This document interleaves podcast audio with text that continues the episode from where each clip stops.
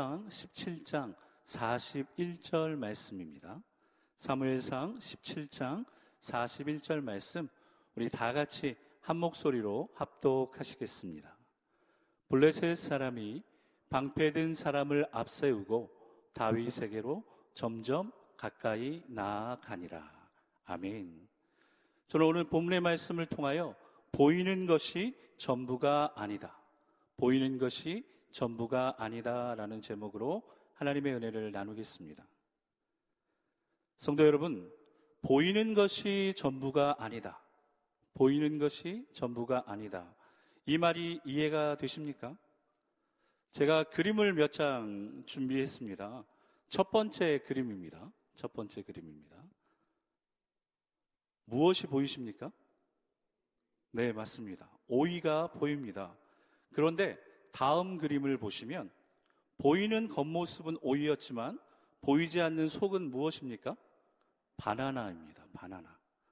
눈에 보이는 것이 전부가 아니다라는 것을 보여주는 일본의 아티스트 작가 히카루 조의 작품이었습니다.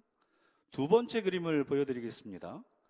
이 그림에 나오는 소녀와 아저씨는요, 등 뒤에 꽃과 도끼를 숨기고 있습니다. 누가 꽃을 숨겼고 누가 도끼를 숨겼을까요? 누가 꽃을 숨겼고 누가 도끼를 숨겼겠습니까? 다음 그림을 보시면요. 소녀가 등 뒤에 도끼를 숨겼고요. 그리고 아저씨는 꽃을 숨겼습니다. 우리가 보이는 겉모습만 보여 봤을 때는 아저씨가 도끼를 숨겼을 것 같고 소녀가 꽃을 숨겼을 것 같지만 그렇지 않았다는 것입니다. 우리는 눈에 보이는 대로 판단합니다. 그러나 보이는 것이 전부가 아닐 때가 많이 있다라는 것입니다. 자, 그럼 마지막 그림을 보여드리겠습니다. 마지막 그림은 이 그림입니다. 키 큰 토끼는요, 자기 키처럼 잎사귀가 무성한 그 잎사귀를 보면서 뻐기듯이 잎사귀가 작은 키 작은 토끼를 비웃는 표정입니다. 그런데요, 키 작은 자끼는 키, 키 작은 토끼는요, 기가 죽은 얼굴로 부러운 듯이 큰 토끼를 바라보고 있습니다. 그런데 다음 그림을 보시면, 다음 그림을 보시면, 땅 속에 숨겨진 당근은 누가 큽니까? 키 작은 토끼가 훨씬 큽니다. 물론 보이는 것도 중요합니다. 그런데 보이는 것이 전부가 아니라는 사실입니다. 그래서 우리는요, 보이는 것뿐만 아니라 보이지 않는 것까지 볼 수 있는 능력이 필요합니다. 보이지 않는 것까지 볼 수 있는 능력을 다윗을 통하여 함께 찾아보도록 하겠습니다.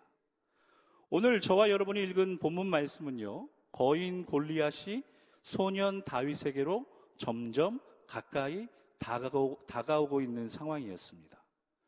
보이는 것이 전부라면 이제 다윗은요, 큰 어려움을 당할, 당할 상황입니다. 그런데 다윗은 이런 상황 속에서 전혀 기죽지 않습니다. 오히려 다윗은요, 자신을 향해 다가오는 골리앗을 똑똑히 바라보고 있습니다. 이스라엘을 힘들게 했던 블레셋, 그리고 사기를 꺾어 놓는 골리앗, 이 블레셋과 골리앗을 이기기 위하여 하나님이 준비해 놓으신 대안은요, 다윗이었어요. 그런데 이 다윗은 정말 달라도 뭐가 다른 사람이었습니다. 무엇이 다윗을 이렇게 당당하게 만들었고, 어떻게 다윗이 이런 상황 속에서 두려워하지 않을 수 있었을까요? 그 이유가 사무엘상 17장 38절, 39절 말씀에 나옵니다. 우리 좀 길지만 합심하여 함께 읽어보겠습니다. 시작. 이에 사울이 자기 군복을 다윗에게 입히고 노투구를 그의 머리에 씌우고 또 그에게 갑옷을 입힘해 다윗이 칼을 군복 위에 차고는 익숙하지 못하므로 시험적으로 걸어보다가 사울에게 말하되 익숙하지 못하니 이것을 입고 가지 못하겠나이다 하고 곧 벗고. 아멘. 성도 여러분, 이 말씀을 읽으시면서 혹시 사울과 다윗의 차이를 발견하셨습니까? 다시 17장 38절 말씀을 보실 때 먼저 사울의 말씀을 보십시오. 네, 다음 페이지 넘겨주시면 됩니다. 한 번 더 같이 읽겠습니다. 시작. 자기 군복을 다윗에게 입히고 노투구를 그의 머리에 씌우고 또 그에게 갑옷을 입힘에 다윗이 칼을 군복 위에 차고는 아멘. 사울의 행동은요. 입히고 쓰이고 입힘에 차고는 이렇게 정리되어집니다. 사울은 지금 다윗에게 좋다는 것은 어떻게 합니까? 다 입힙니다. 필요해 보이는 것은 다 씌우고 다 차게 하고 있다는 것입니다. 그런데 다윗은 어떻게 하는 줄 아십니까? 우리 39절 말씀 다시 한번 보겠습니다. 시작. 다윗이 익숙하지 못함으로 곧 벗고. 다윗은요, 군복과 투구와 갑옷과 칼을 벗어버립니다. 성도 여러분, 왜 벗어버렸습니까? 너무나도 간단했습니다. 익숙하지 않았기 때문이다. 다윗은 그렇게 고백했습니다. 다윗은 전쟁에 꼭 필요한, 그래도 이 정도는 있어야 된다고 사람들이 말한 것들을 다 벗어버렸다는 것입니다. 성도 여러분, 세상에서 꼭 필요해 보이는 것들이 사람들이 중요하다고 말하는 것들이 하나님을 믿는 성도들에게는 익숙하지 않기 때문에 벗어버려야 할 것들이 됩니다.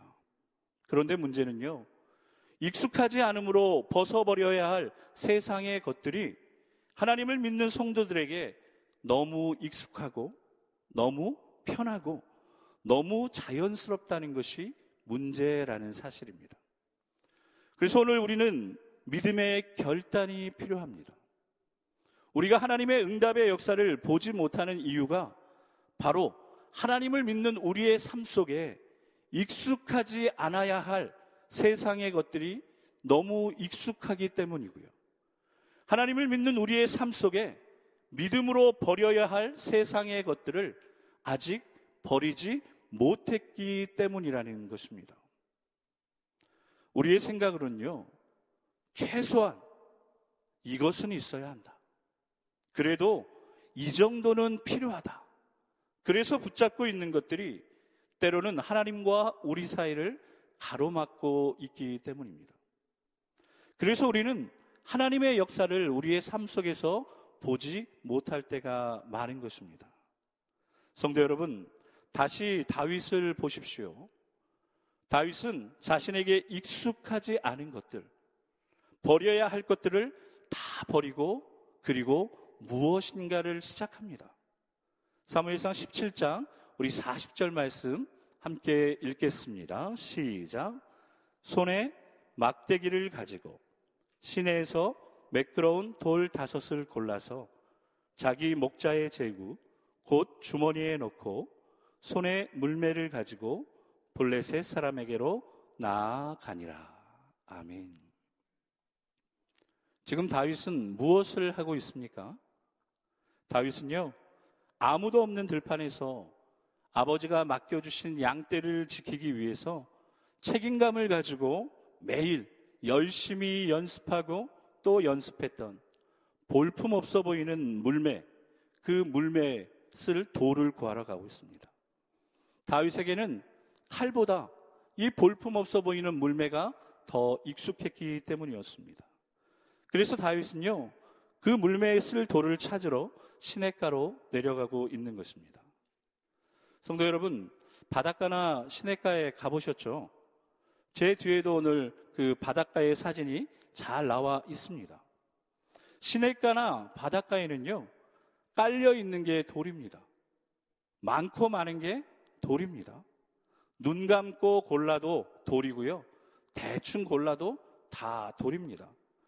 그런데 다윗은 그 많은 돌 중에 어떤 돌을 골랐는지 아십니까? 우리 다시 사무엘상 17장 40절 말씀을 읽겠습니다. 시작. 시내에서 매끄러운 돌 다섯을 골라서. 여러분, 이 말씀은요, 그냥 시내에서 돌 다섯을 골라서 이렇게 써도 됩니다. 그런데 굳이 하나님께서 그 돌이 어떤 돌인지, 다윗이 지금 고르고 또 고르는 돌이 어떤 돌인지를 써 놓으셨어요. 저는 다윗이 돌을 고를 때의 모습을 상상해 봤습니다. 다윗은 대충 돌을 고르지 않았습니다. 정성을 다해서 가장 매끄러운 돌을 찾고 있습니다. 그 많고 많은 돌 중에서 집중해서 보고 또 보고 신중하게 만져보고 또 만져보면서 가장 매끄러운 돌을 찾고 있는 것입니다. 저는 이 말씀을 읽으면서 혹시 다윗이 골리앗을 보고 겁이 나니까 매끄러운 돌을 고른다는 핑계로 시간을 벌기 위해서 꾀를 부리는 것이 아닌가 그런 생각을 해봤습니다. 그런데 아니었습니다. 지금 다윗의 모습에는요, 위기를 기회로 만들고 불가능을 가능으로 만드는 놀라운 방법이 숨겨져 있었기 때문입니다. 다윗은 골리앗과 싸워 이기게 하실 하나님을 믿었습니다. 그래서 그 믿음을 가지고 다윗은 지금 돌을 고르고 있는 것입니다. 성도 여러분, 다윗이 돌을 어떻게 골랐겠습니까? 가장 매끄러운 돌을 찾기 위해 최선을 다하고 정성을 다하여 찾고 있는 것입니다. 돌멩이 몇 개 고르는데 무슨 최선이 필요하냐? 돌이 다 그 돌이고 그 돌이 그 돌이지 무슨 정성이 필요하냐? 혹시 이렇게 생각하실 수 있습니다. 혹시 이렇게 말하실 수 있습니다. 그러나 하나님이 기뻐하시는 믿음은요, 그렇게 말하는 것이 아닙니다. 하나님께서 기뻐하시는 믿음은 그렇게 생각하는 것이 아니기 때문입니다.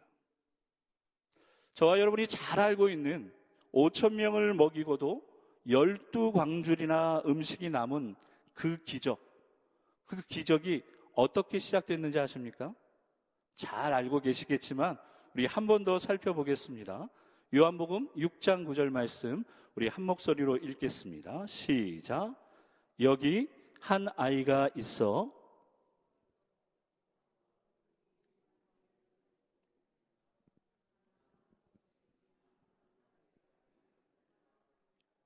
아멘. 감사합니다. 크게 읽어주셔서.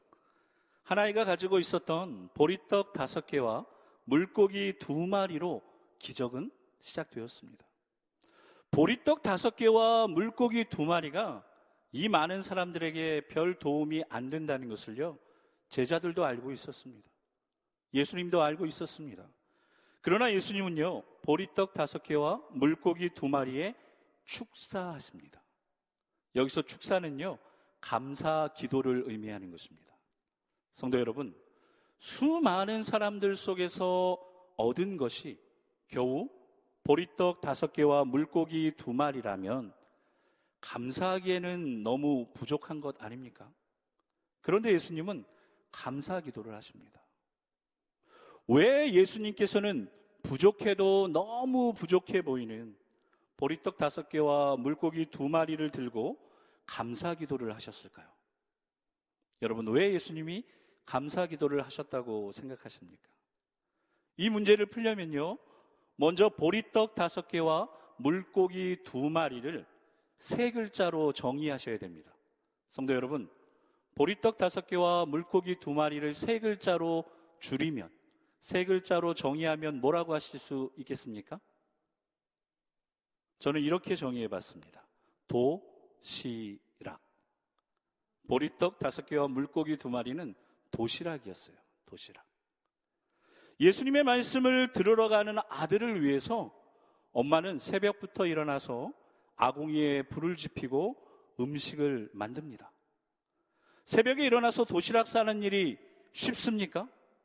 아닙니다. 피곤하고 힘든 일입니다. 물론 엄마는 강합니다. 그러나 그 강한 엄마도요, 때로는 피곤하고 힘들어서 가끔은 오늘은 사 먹으라고 할까? 오늘은 학교를 보내지 말까? 이런 생각이 잠깐 스쳐갈 때도 있습니다. 그 이유는요, 도시락 싸는 게 쉬운 일이 아니기 때문입니다. 그러나 예수님의 말씀을 들으러 가는 그 아이를 위해서 새벽부터 정성껏 도시락을 싼 그 엄마의 정성, 그 엄마의 사랑, 그 엄마의 수고를 예수님도 알고 계셨기 때문에 그 작은 보리떡 다섯 개와 물고기 두 마리를 들고 예수님은 감사 기도를 하신 것입니다. 하나님을 위해, 교회를 위해 헌신하고 수고하시는 성도 여러분, 사단은 여러분에게 이렇게 속삭입니다.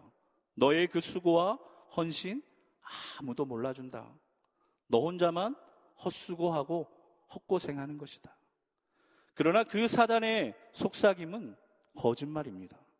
왜 그렇습니까?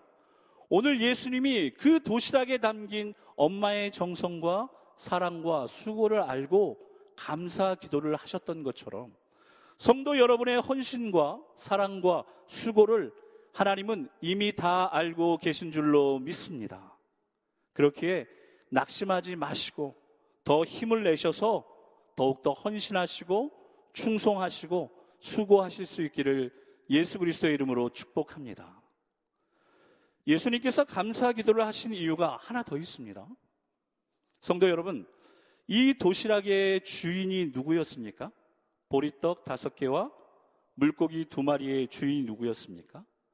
요한복음 6장 9절 말씀을 보겠습니다. 여기 한 아이가 있어 보리떡 다섯 개와 물고기 두 마리를 가지고 있나이다. 이 도시락의 주인은요, 한 아이였습니다. 한 아이.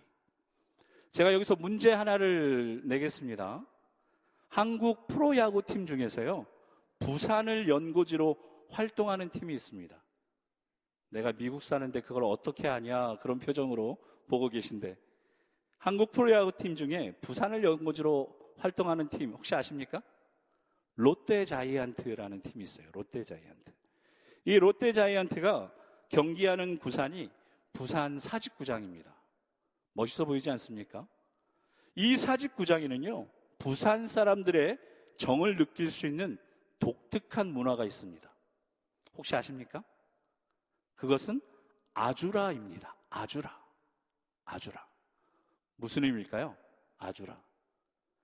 야구 경기 중에 파울볼이나 홈런볼을 이제 사람들이 죽거나 받으면 갑자기 아주라, 아주라 막 이런 함성이 터져 나옵니다. 그러면 공을 잡은 어른은요, 자신이 그 공을 잡았지만 주변에 있는 아이에게 그 공을 줍니다. 왜 그럴까요? 그것은요, 어른들이 아이에게 그 공을 양보함으로써 미덕을 베풀면 그 아이가 컸을 때 그 좋은 추억을 기억하고 다른 사람들에게 똑같이 미덕을 베풀 수 있기 때문입니다. 성도 여러분, 이 사진을 한번 보십시오. 온 동네 아이들이 다 아주라 티를 입고 왔습니다. 아주라. 무슨 의미입니까? 나에게 공을 주십시오. 제발 나에게 공을 주십시오. 그런 의미입니다. 아이는 이런 존재입니다. 어른의 돌봄을 받고 어른들의 사랑을 받으며 자라야 하는 존재가 아이입니다. 그런데 오늘 베세다 들판의 이 아이는 달랐습니다. 자신이 먹어도 되는, 아니요, 당연히 자신이 먹어야 되는 그 도시락을 예수님께 드린 것입니다. 성도 여러분 중에는 도시락을 싸서 학교를 다니셨던 분들은 다 아실 것입니다. 자, 보리떡 다섯 개와 물고기 두 마리를 세 글자로 정의하면 도시락이라고 말씀드렸어요. 도시락은 또 다른 세 글자로 뭐라고 부르는지 아십니까? 삼교시라고 부릅니다. 삼교시. 무슨 말인가 하시는 분도 계신데요. 보통은 4교시가 끝나고 점심시간에 도시락을 먹어야 합니다. 그런데 보통은요, 2교시나 3교시가 끝나고 쉬는 시간에 도시락을 까먹습니다. 왜 그럴까요? 배고프니까요. 배고프니까. 4교시 끝나고 점심시까지 못 참으니까 2교시나 3교시에 먹는 경우가 많이 있었습니다. 이 아이도 분명히 자신이 배고파, 배고프다는 걸 알았을 거예요.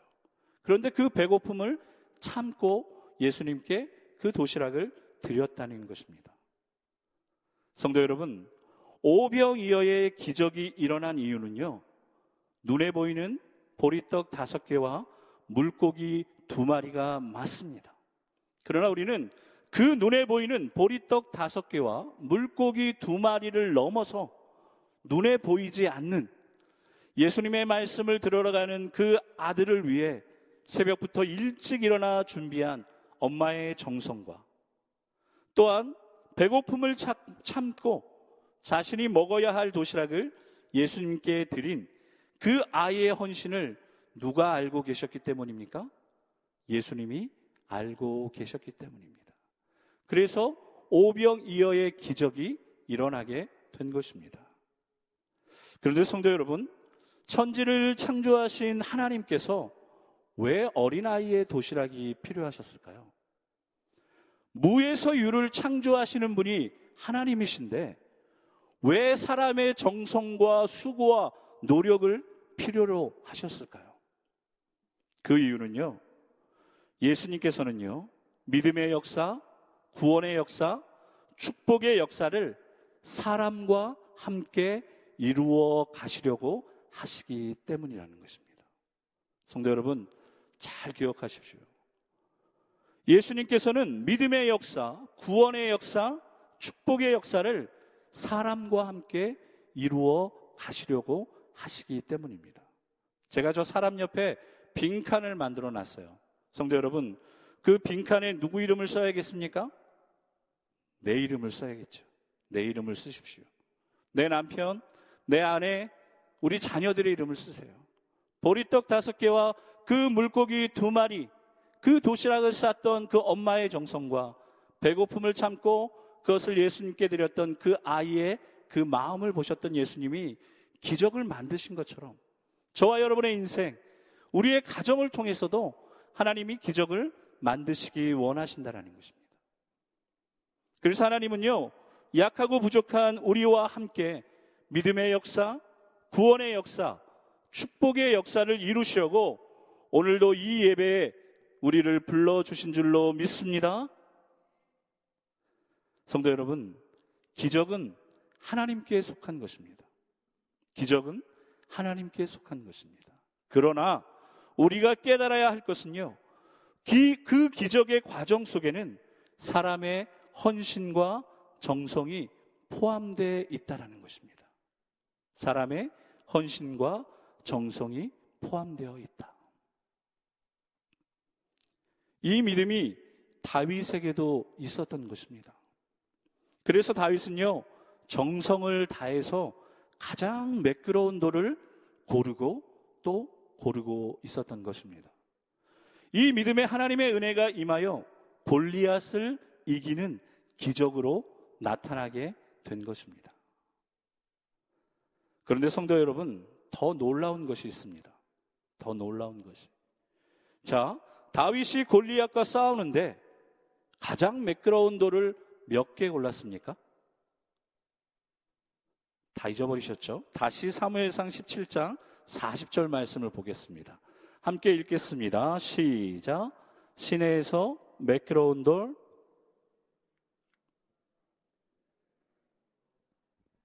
아멘. 자, 다윗이 골리앗과 싸우기에 매끄러운 돌을 몇 개 골랐습니까?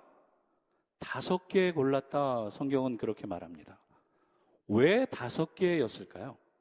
왜 다섯 개였을까요? 골리앗과 자신의 거리를 계산해 보니까 야, 다섯 개는 충분히 던질 수 있다. 이런 계산을 다윗이 했기 때문에 다섯 개 골랐을까요? 하나 던져서 실패하면 재빨리 또 던지려고 여분의 돌을 구한 것일까요? 다섯 개 중에서 제발 하나라도 맞기를 바라는 간절한 마음에 다섯 개를 고른 것일까요? 지난 1월 21일 혹시 설교가 기억나십니까?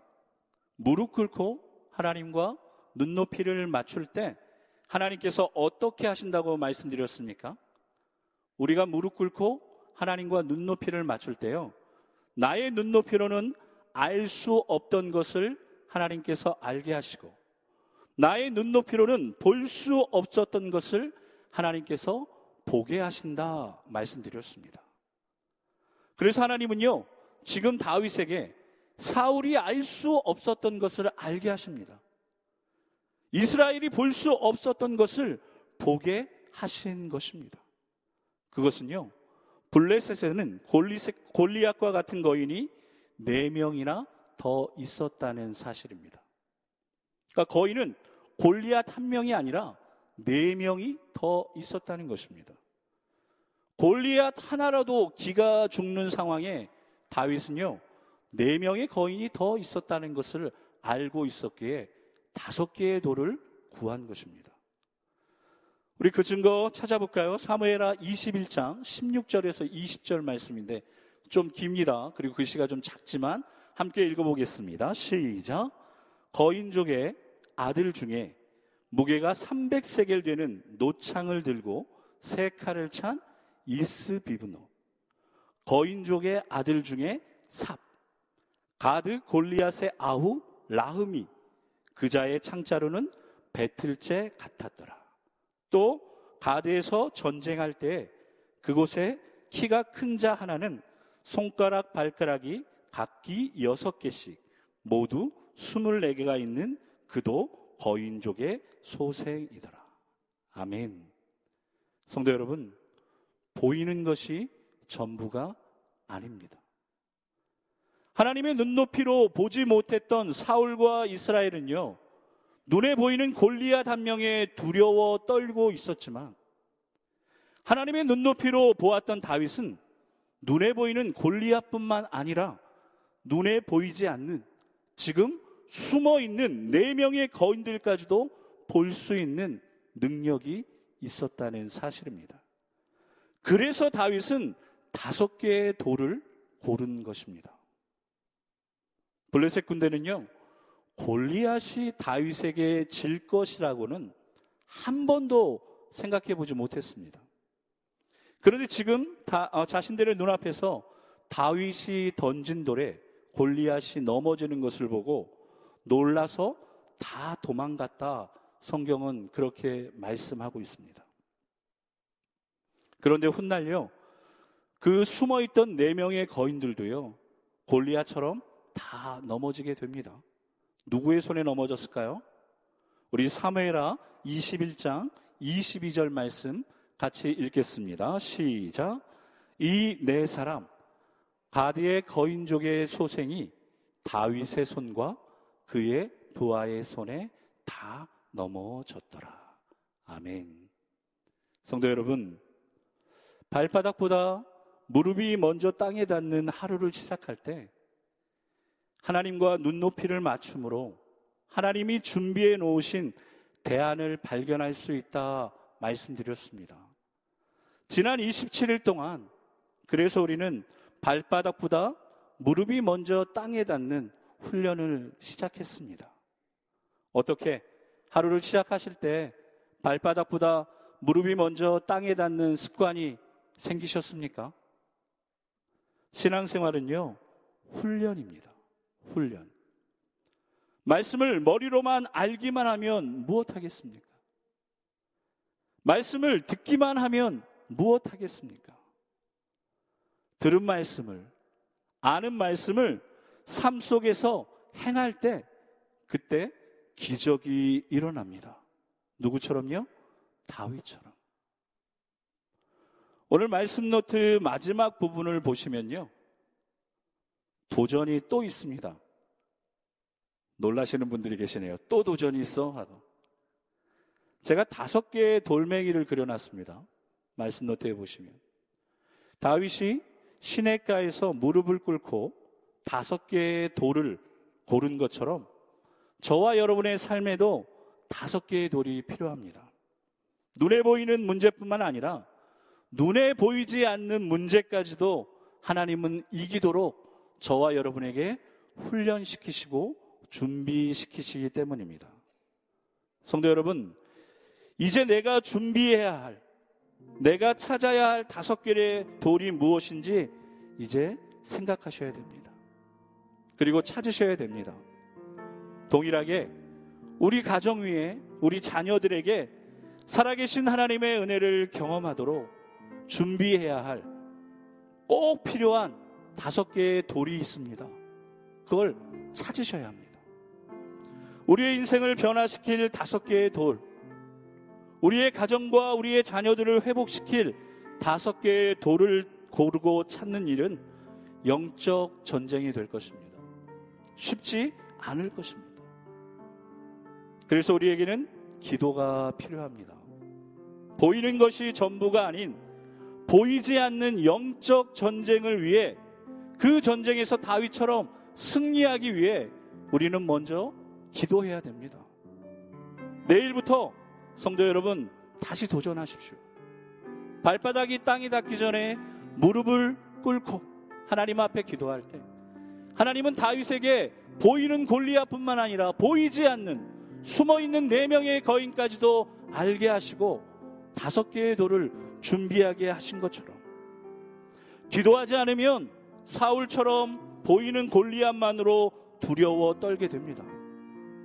그러나 기도하면 하나님께서 다윗에게 보이는 골리앗뿐만 아니라 보이지 않는 네 명의 거인까지도 알게 하신 것처럼 저와 여러분에게 말씀해 주실 것입니다. 너는 왜 환경만 보며 불안해하느냐?